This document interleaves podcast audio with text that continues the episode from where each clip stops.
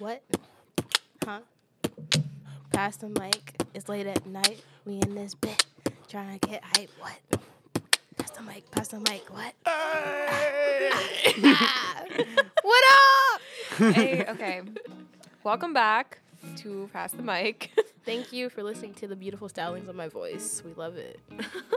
All right, so this is Anarima, This is Diera. um, and this week we are going to be talking about Latinx Heritage Month, and we have our creative color with us today, and their name is Aldo, and we're going to have Aldo introduce ourselves and also our other guest.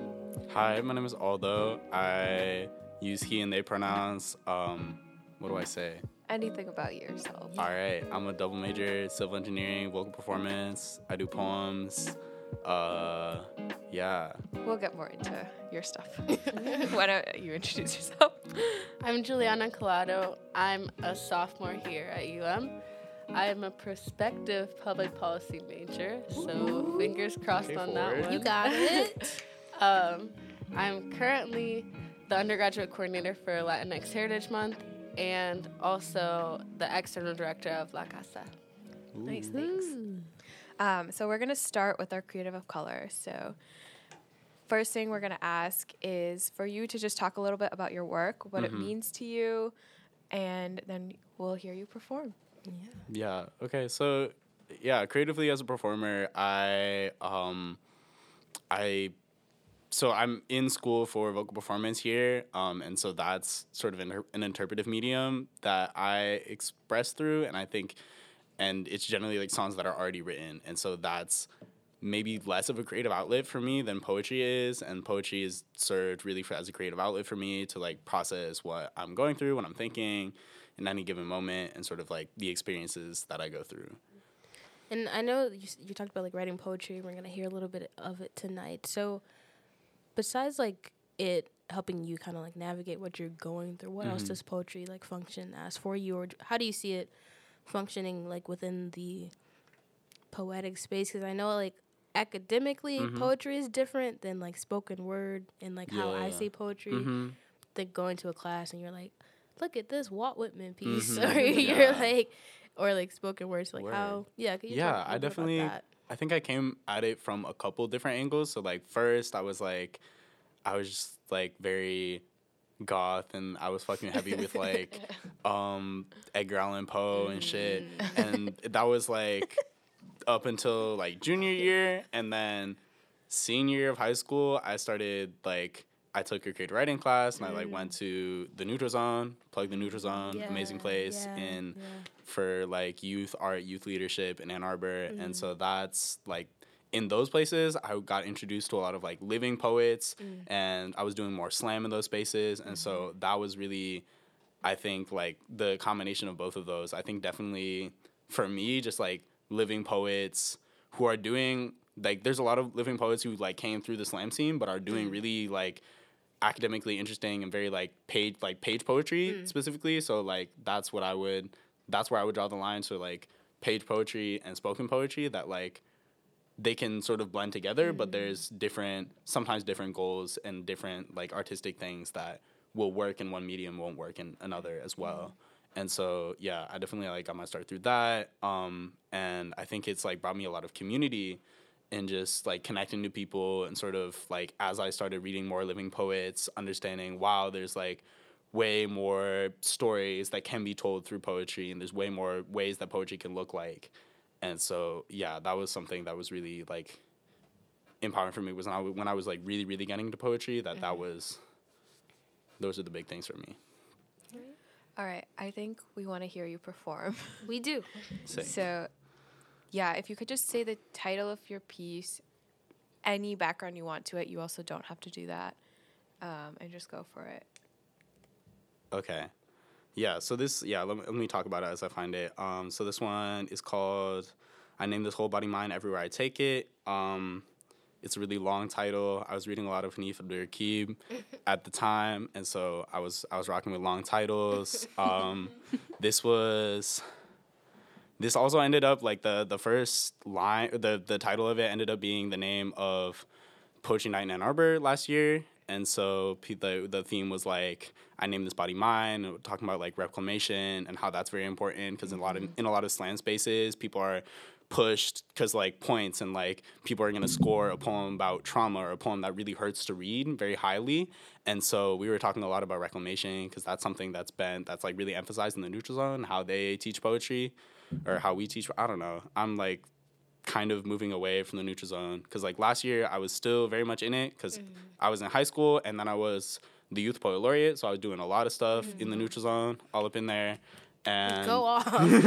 so um and then that's and then I was working with the um the poetry night in Ann Arbor and getting that to happen along with Annika Love, also amazing poet, goes to U of M. She's in stamps, poet, rapper, extraordinaire artist, amazing person. Also uh Lily Kajaski, um, who is at WCC. She does a lot of like journalism work and is also a dope ass poet.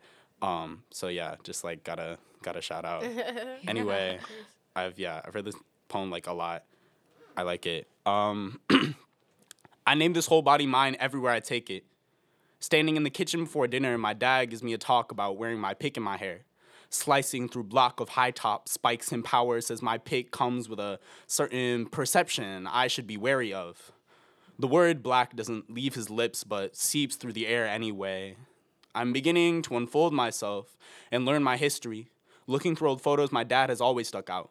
The only black man on his physics team, in his lecture hall, in our neighborhood. Abuelita told me this story. He skipped school to run around Havana with his white friend to a rich neighborhood, told like a warning, like near death, like when he ate a hot coal when he was in third grade and the poison black ash painted his lungs. Like when I'm in third grade and we get pulled over for making a wrong turn on red, and the memory looks too familiar now that I've seen it end with gunshots. But I must name this target body mine everywhere I take it.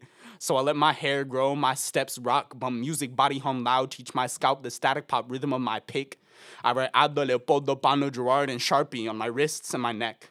Punch out the dude saying, You should put that right here, pointing to my pick and his touch of gray ass beard. Swat away all the hands trying to pet me, rip off the locks, turn dreadful on white scalps, bust open every prison cell, every handcuff, every godmother, every cop into compassion. Swaddle myself with belonging and besos. Abuelita cocinando arroz con frijoles. Tio Carlos on the grill. Tio Nestor showing us New York. Comiendo, comiendo en la mesa, we tell our own stories. Yoruba was never drained from our skin. We uninvent the shackle, the gun. I sing and taste home in the humming air. Home in the four rooms of my heart. My veins, Euphrates, Congo, Nile, Mississippi, all feeding the hungry maw of the Atlantic, all flood brown and rushing and alive. My, my skin, mi papa singing Guajira too loud Saturday night over friends and too much rum. Floorboards creaking under salsa swaying bodies. My whole body is woven with stories. Mansa Musa gives away enough gold to destabilize currencies. Afternoon paints gold onto all of my friends, playing half football in the fall withered field, all blowed and smiling and safe and alive. My pick does hold deadly perception, but walking down the street, it still feels like power. And a little better than what are you and where are you from? And no, really, I may not know where my ancestors come from, but I feel less like an explanation like an impurity, like a sum of fractions always just shy of whole. This feels like a nation, wrapped up in the fist, crowned obsidian upon my head. My pick says one word black. Go the fuck off. yeah, I don't know. I think it applies to like Latinx History Month because like I'm Afro Latino, I'm Afro Cuban, and that's like it's a it's a part of it and sort of like Yeah. navigating like okay I'm black also I'm Latino like so my culture my like cultural heritage and what I grew up like in the house happening is different but also I still look like this and I still move through the world like this and so that also affects my experience and so I was writing about that. Also, I'm my hair is not picked out right now because No, I've not been to the barber in like forever and so I lost my good pick like a fat minute Oh, ago. So I like sometimes picked it out, but it's like the really You're it's the it's the plastic one. I'm just like It's cool. It's Anyway. cool. Your curls are still popping. Yeah, I just I love the way that like poetry has been used to uplift communities, especially communities of color, and that are marginalized. Like especially like during the civil rights movement with Audre Lorde and just other Black poets who Like Mm-hmm. poetry as a medium, like you, you can just like write poetry and you can just like it doesn't have you don't have to like buy it. You can like spread it out on the streets and like Mm-hmm. on paper. It's just it's just like a great way to express protest, but also like claim your own I don't know identity. And yeah. I just love that. poetry for me is like you were saying that's what i was asking like what is it Mm-hmm. a function of because like for me it is definitely like i have to write to get shit off my chest Mm-hmm. and then also too like you were saying i think it, it in the political sphere or like talking about political things or whatever just like things out of the like norm of what society is is just like a great form to do Hmm. that i just feel for me specifically like when it comes to detailing like queerness for me, like Hmm. how that is for me, and for me, I only express that best through words and like Mm-hmm. poems. So I think that it functions really well for that for me to kind of just express something else that isn't based in like this structure, Mm-hmm. you know, per se. That some different aspects of writing are more structured, or as poetry, you can kind of just like get the shit off your chest, you know. Yeah. Okay, I have a very gay poem. Um, We so- love to see yeah, it. we're about to about to pop up. There's there's another one that's like in the works, but it's not. It's fully not finished. So this is this is what we this is where we're getting into right now. Um, yeah. To the kid who called me a fag in seventh grade, I barely even heard that shit. I hadn't even kissed a guy yet. Just wanted to be held or belong to someone or suck some dick. The next year, I had a boyfriend out of convenience. I remember I spent the rest of seventh grade trying to feel more like a boy, like a fag, sifting through the whole med- medley of unsatisfactory words, trying on a muddy bowl of violence and screaming at walls. I never knew your name and have forgotten your face, and now you're the least articulate ghost still whispering, or only when I do. Of course, you were right. A phenomenal talent scout. My faggotry unrefined, yet you picked it from the rough. I dressed loud and messy, begging for eyes to come and play with me. Call me all the names I wanted to try out, but you, fag, and all of its translations spilling from other mouths, a crystal of shame to lodge in my throat and shroud my ugly form. Of course, it had some echoes. And they molded in my footprints and on the edges of my skull and convinced me to take off my skinny jeans, put away my dress, wipe off my makeup, and throw menswear over myself like a tarp. You used to be a person, then everything rotted away but the sound. Now I dress for power and pleasure. I walk in the room and people draw the necessary conclusions. I gush about men and music. I feel a little bit more like myself. Some of my soul is you. Your minerals are in the fingernails painted purple and scratching me bare. I moan and melt into the echoes, become the breeze, blow some other fag. Yes. Yes! you have to come on our career. I'm sorry. Oh, I'm sorry. I'm just so gay. Yeah. okay, that made me happy. I'm just not. Hell I'm yeah. I'm gonna sit right here. yeah, I guess I yeah, I like cuz recently or like this summer I started like actually like wearing skirts and shit, wearing dresses and whatnot cuz like that's always something I'd have been like, "Oh, I wish men's fashion was different so I could wear all this." And I was like, "Wait a minute. Who to beat my ass?" and truly the question the, the And so yeah, we're out here. I'm so sorry. I'm excited whenever anything like. I just love unfiltered like queerness and like Mhm. this idea of like fuck fucking society. I'm gonna Mhm. do what I want and be who I want. And if you have a problem with it, you can go suck a. Mhm. I just love it. so yeah, that's why I'm going off and going up. Yay. Um, thank you so much, so so much for being on this episode. Um, Thank you for those words. Thank you for having me. honestly beautiful. Um, we will put Aldo's handle in our bio in case you want to get in contact about poetry with them. Um, and if you have any questions, feel free to email us um, or DM if I don't know if we're gonna do that, but we're, we may do that. You just check the bio, and, and all the info will be there. Can I plug something like real real Yeah, quick? Yes, plug okay, everything. So um uh I me and some friends in the music school or like in SMTD are starting an org or kind of like restarting it, but it's called uh, the Black Leaders in Arts Collective. What? And so Wait, um, we're trying to connect uh, black students in SMTD and stamps, or just like generally like black students in like academic art forms type things. So like film, we definitely y'all should pull up. Um, so yeah, we have uh, we have Instagram. We're like we have Twitter. We're starting. Yeah, we're just starting up. There's like been different groups like this before, but they've kind of like died out, and so we're just like this is definitely a really necessary space if- for like academic support for and like just like emotional like community support for like black artists, and so yeah, um, that's that's something we're doing. Also, buy my book. Um, it's at it's at um, I just have it's a at. Literati. Uh, it's called uh, Self Portraits Mixed Media. Uh, it has both the poems that I read today, also more poems. It was yeah, it was part of like me like the youth poet laureate thing, and so yeah. We're gonna book. have a Yeah, field trip there. we will. And we're gonna all We buy your gonna book go. and put one on the mic desk probably. Right. Um No, we should anyway. hang it up. It's fall break. Let's go this weekend. Yeah, we're gonna do it. Don't Okay, worry. cool. We'll just we'll send you a nice picture. and be Yeah. like, sick. yeah, with our own copy. Um, okay, awesome. Thank you so much. Um, all that information is going to be available to everyone. Please buy their book, buy, um, follow the Instagram.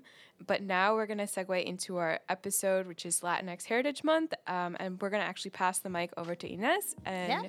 she's going to take over.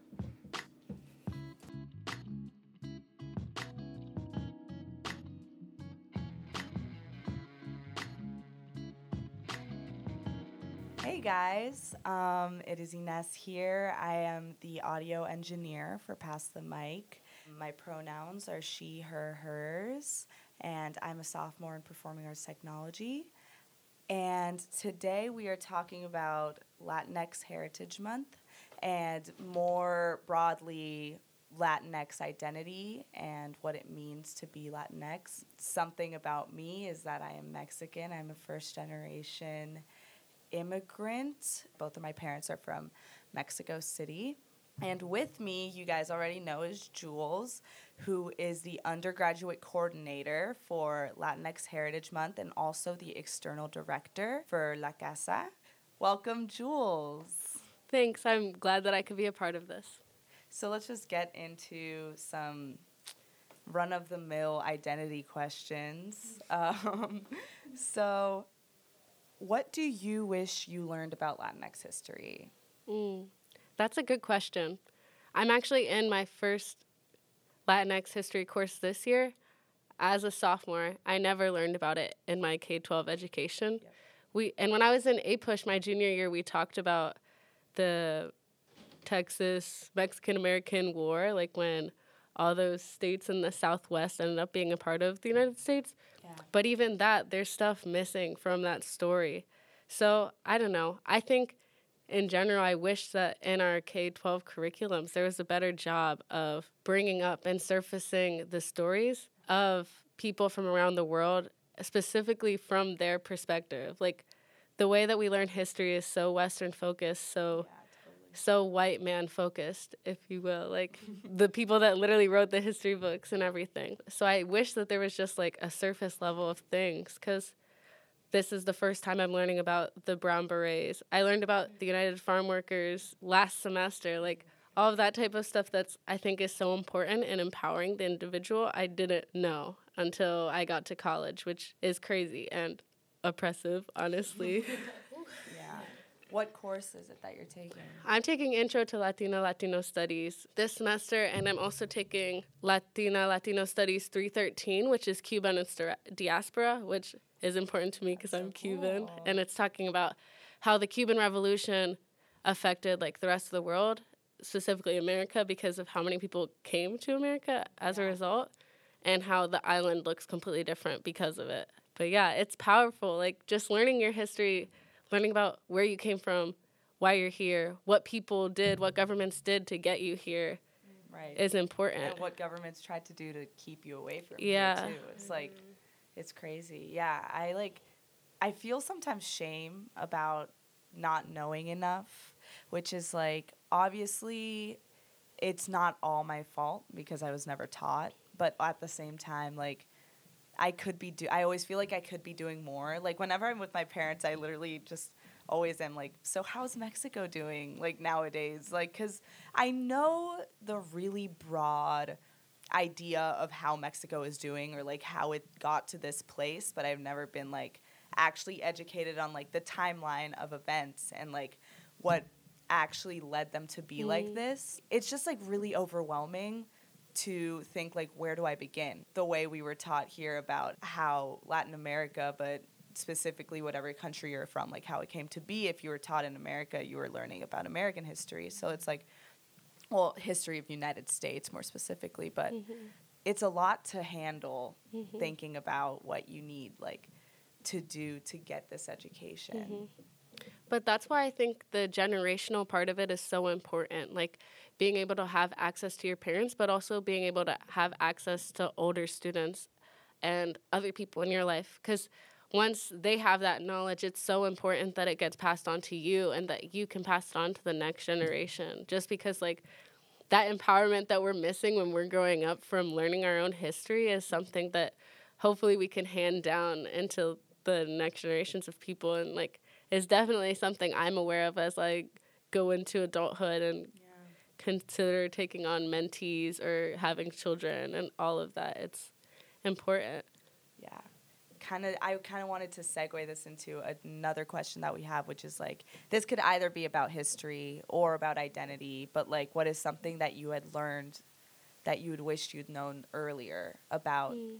either yourself or like where you're from or maybe what your parents had taught you, how they had taught you. So what do you think is something that like might have helped you further understand your history or your identity? Mm-hmm. I think honestly, it comes in pieces. Like it comes in little itty bitty pieces that kind of like shatter everything. It's like it's like throwing a pebble in a window, you know? Yeah. It's like then everything starts to fall out. And I think as I've gotten older, I've tried to dig more into my like where I come from, my ancestry, like find out about my grandparents, what they did to get here, what their experience was like before they got here, once they got here. And I think each time I've just thought to myself in that reflective way, like, why why didn't I ask this sooner? How didn't I know this sooner? Yeah. All of that. And I think it is the familial part that is what's like frustrating in that way. It's like, how can I know all this other random, seemingly unimportant or like relatively unimportant information and then not know something about someone that's like one generation from yeah. me, you know? Yeah. Um, so I think that's the biggest part is like I have a direct connection to these people and there's so much that I don't know. Like both of my grandparents that came from Cuba died when I was like 12 years old and that's like young. Like yeah. I think when you think of 12 years in general, you're like, "Oh, that's like not that long of a time or whatever." Yeah. It is a long time, whatever, but when you're thinking about like how long you've been on earth, 12 is young. So like all the pieces that I've gotten since then, I'm just like wow like i wish i i wish i had more time with them you know yeah it's it's difficult to think like at least for me with my grandparents um, i do speak spanish but it's not to the point in which i'm like gonna be able to comfortably hold like mm-hmm. a, a, steady conversation and it's like because i'm like insecure about how i sound and stuff which is like a whole nother story yeah but, like um like it, it kind of makes me sad how there's so much our ancestors know. Well, mm-hmm. not even mm-hmm. ancestors. I'm talking about my grandma. Like mm-hmm. it's so much there's so much that they know and like so much so many stories that they mm-hmm. have. I I wish I could be able to just like fully get all of this out of her, but also it's mm-hmm. it's just difficult. But yeah. It's crazy. It's funny that you said that about like language because I've heard I've always been insecure that like I didn't grow up bilingual, mm-hmm. and as I've come to college and like surfaced that insecurity and been more open about it, I find more and more people saying that like that even even if they are like bilingual or whatever it is, they still have that comparison to their parents or their grandparents yeah. that they're like it's still like a huge drop off. It's so I like think about I I keep tying this to like my family in the future, but like I think about that too when I'm raising my kids. Like, how can I intentionally bring my culture to them when we're here like in the United States we're out of our context in so many ways. How do we fight against like the systems that weed the culture out of us like yeah. the language, everything. Totally. It's also like just the something that I kind of grew up with being that my family is basically the only one of my my family that moved out of Mexico that left Mexico and um, they everyone all of my cousins all of my family for the most part they live in Mexico and like even though I love them so much and their family and they love me and I know that whatever like whatever it is like however I might sound or stuff like that like they're still going to love me. But like mm-hmm. when I speak Spanish I just like I have so much like trauma of like all of my cousins calling me like gringa oh, like Oh, it's like of just how I sound. And it's like obviously I'm gonna sound different. Like I mm-hmm. didn't grow up in Mexico City. Like it's not only just the ability to not have like a American accent or whatever you might call it, but also just like the dialects. Like they speak differently. Like mm-hmm. also this this cons- this construct in me of like that I have definitely tried to deconstruct in my ma- brain and like mm-hmm. try to separate myself from, but like the the feeling of not being Mexican enough or not being mm-hmm. Latinx dependent on your ability to speak the language, and it's something that. I know growing up, not only I would judge myself for, but I would judge other people for. Like I remember being younger and being like hanging out with this girl who was from um, who was also Mexican from Texas, but her parents were not for like not immigrants. They had been born in America and they didn't teach her Spanish and she didn't speak it. And I remember like having this like kind of distaste being like how do you not know Spanish? You're Mexican. Like obviously I would never mm-hmm. tell her this, but then I was like thinking like that doesn't qualify mm-hmm. anything. Like you're still gonna face the same things, and mm-hmm. like as you can see, somebody like me who does know how to speak Spanish, like it's not like I feel com- like it's not like I feel completely comfortable in between the two cultures. Like I still struggle with my Latinx identity, regardless of how I speak or how I don't speak. So it's just so complicated. And mm-hmm. it's like interesting how something like language, which can be completely separated from any type of culture, is so intertwined mm-hmm. with like, especially if you are an immigrant mm-hmm. or not an immigrant, but like a person of color, basically. Yeah. Was there ever a time in which you felt anger or sadness about being not taught Spanish? I think for me, part of it is like as I see the next generation of my family coming, like I have a little baby niece that's about to be two in December, and she's learning Spanish. Like from she, her nanny is Colombian because both my my brother and my sister in law work full time, so she has like a babysitter, and she's like singing all the songs, learning words. Like she knows like the parts of the body and all of that, and I'm just like that's a skill I've had to work for, like to try and hone. And I, I feel like I'm this close to being bilingual, like being fluent. And still, like, there's such a big gap when I speak to people that are fluent in Spanish. So there is like that little piece of jealousy of my two year old niece, which sounds so silly, but it's like real. I think the most evident part for me growing up has been it's hard for people to grapple with the idea that you can be black and Latinx. So like people have said to me like, "Well, you're not really black though." Or like, "Well, well like you're just Cuban or the other way around." Like, "Well, you're not really Latinx, like you're black." That type of thing. And it's so interesting and it was hard for me to navigate because you're both like you can be both. You shouldn't have to pick. And that sense of like feeling like I'm both but neither at the same time, which is so hard. Um, especially because to the world you look a certain way. Like we look other. So to have people within my own community to be like, well, you're other because of this or that, and list all the reasons that you don't fit in that box is like hard to grapple with. Like, I'm supposed to be able to come home to you, and you're telling me I don't fit here. Yeah. Well, yeah.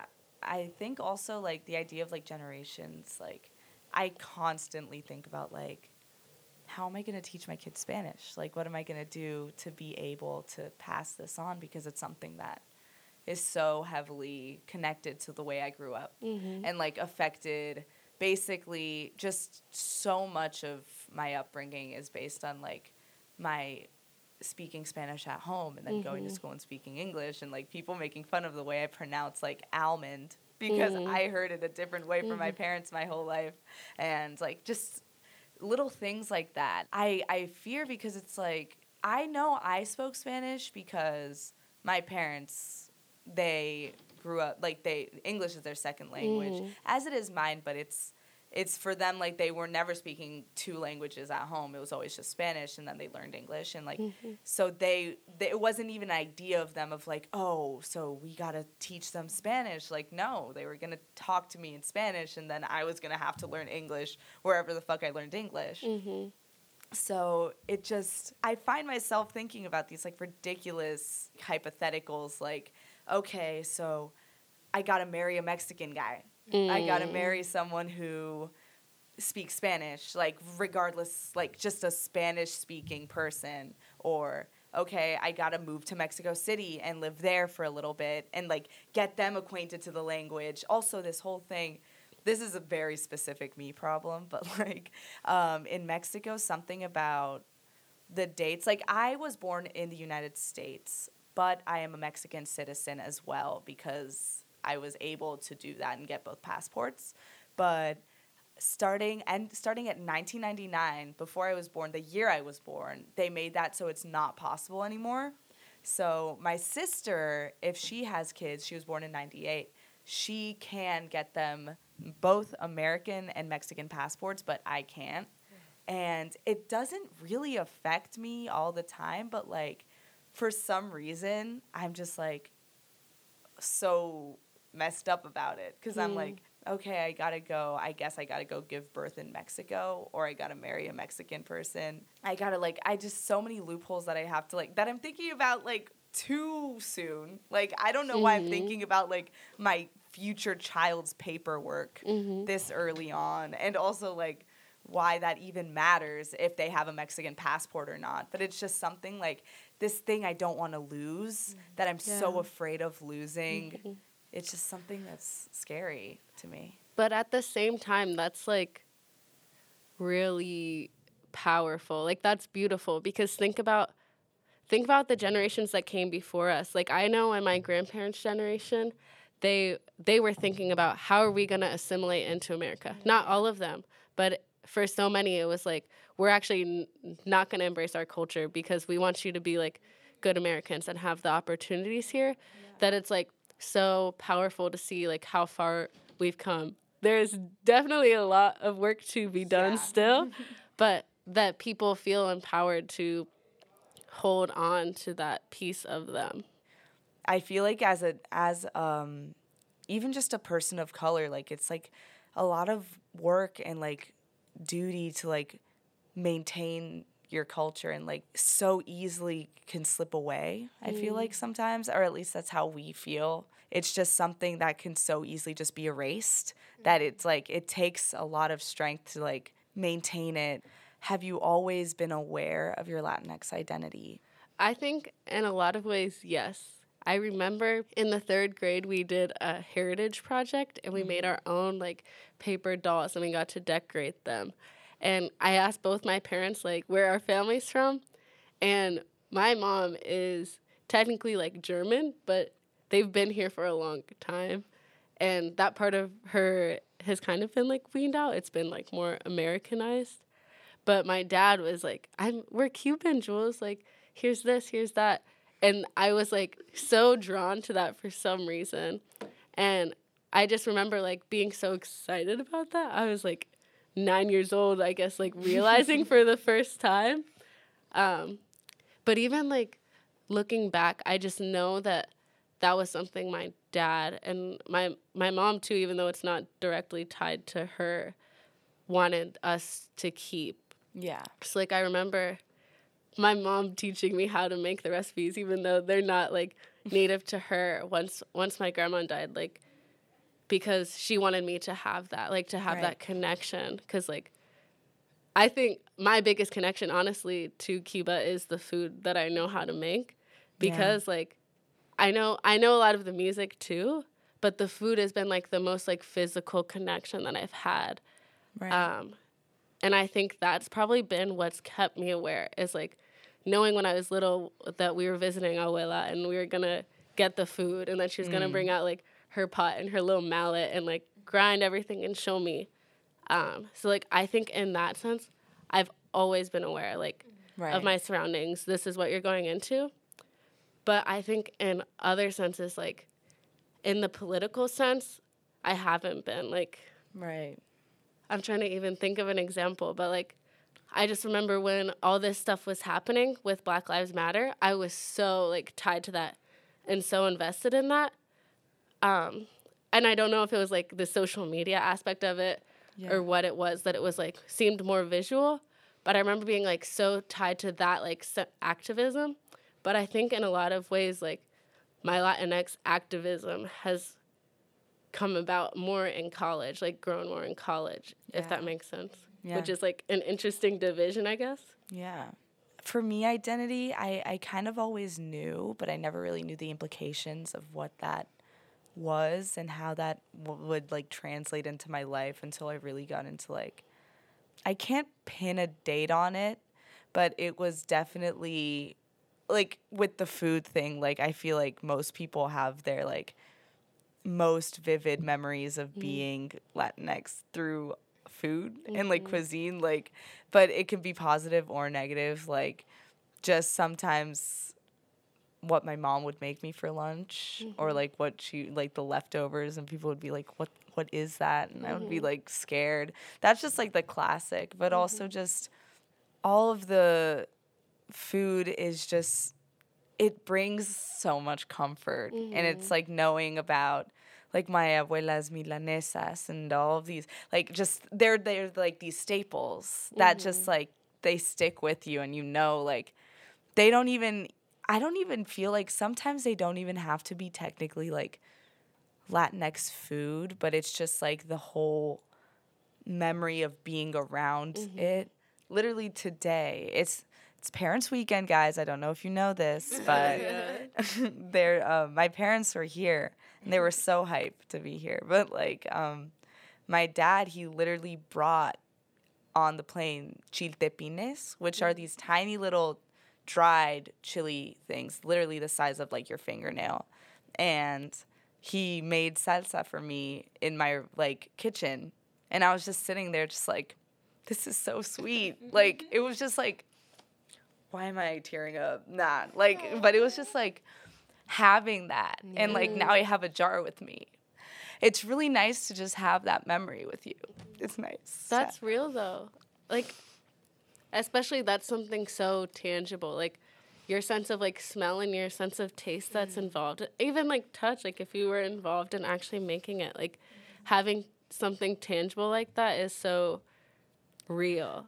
food is an amazing thing. It's mm-hmm. like so important for like obviously sustenance, but like mm-hmm. also just mm-hmm. like having like the values that come with it and stuff. Mm. What do you love about being Latinx? Mm. That's a hard one because Yeah. it's like not not really one answer. Yeah.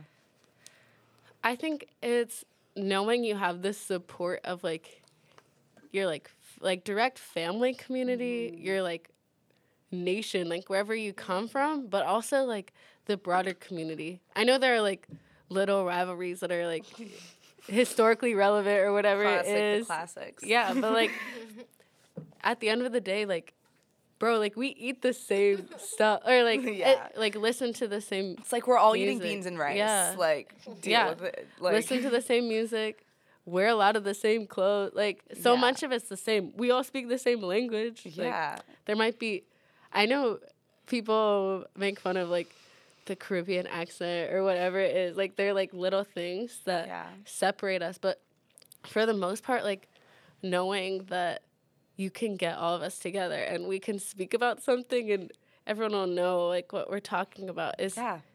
beautiful. Like that's big and powerful and amazing. It's so good.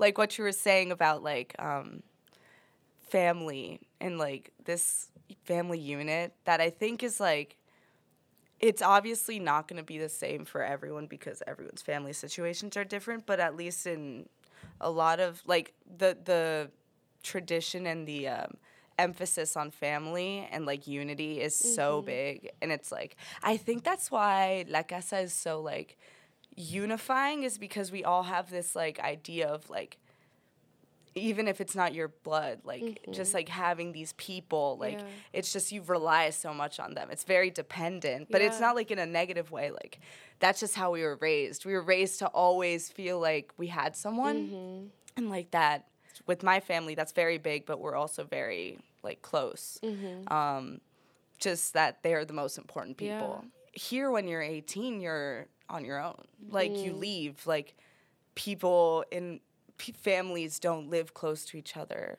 and like they all separate. And it's like obviously there's it's really important to like go your own way and like find your own mm-hmm. path but it's like so different. Like in mexico people don't leave for college. They go to college in the city and or they're if they're rich they go to college internationally but they always come back like it's and in Mexico City, all of my family they live in like pretty much the same neighborhood. Mm-hmm. Maybe no one's like maybe thirty minutes away from another, and like that's everyone. Like that's cousins, grandma, aunts, uncles. Like they're mm-hmm. all so close, and it's something that like that's how my parents grew up and now that they're here it's just like when when me and my sister left for college my mom was devastated. Like she mm-hmm. couldn't it just was crazy for her to have to adjust to this that like obviously it was going to be the best for me and my sister. Like even my sister's still in new york state. She's like a few hours away like on bus so it's like mm-hmm. it wasn't that in-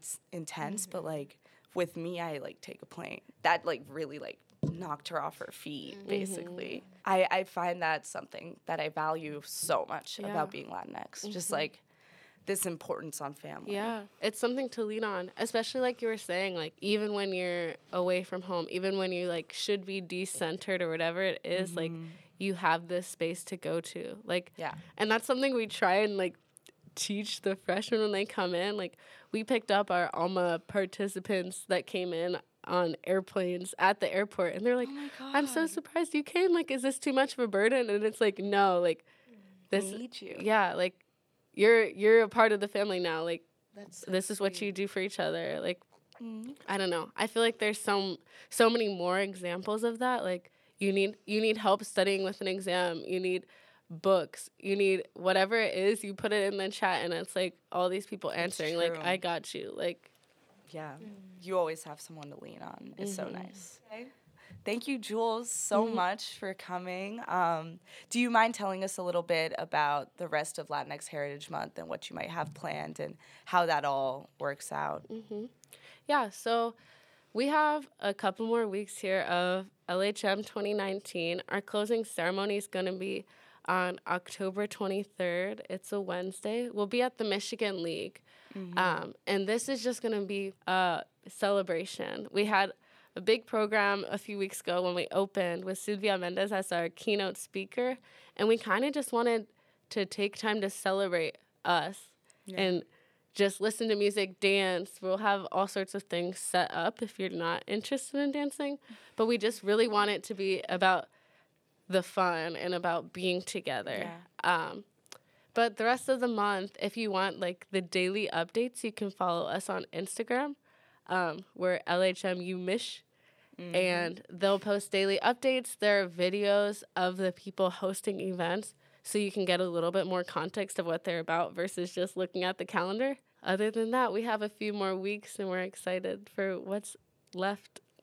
So La Casa is the central Latinx organization on campus, and we advocate on behalf of all Latinx people on the University of Michigan campus. That goes from undergraduate students, graduate students, staff, faculty, you name it. Like, we're doing something to support them. If people want to get involved, the easiest thing to do would email lacasa.board at umich.edu and they'll get added to receive our emails.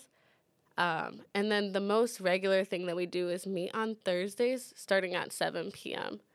Every week is probably going to be a different location, so it- that piece won't be as helpful. It's always a fun day being like, where am I going today? Yeah, yeah. And there's always something. Um, we're trying to do things that cater to the community so people are open to ideas. If people have project ideas, we're open to that.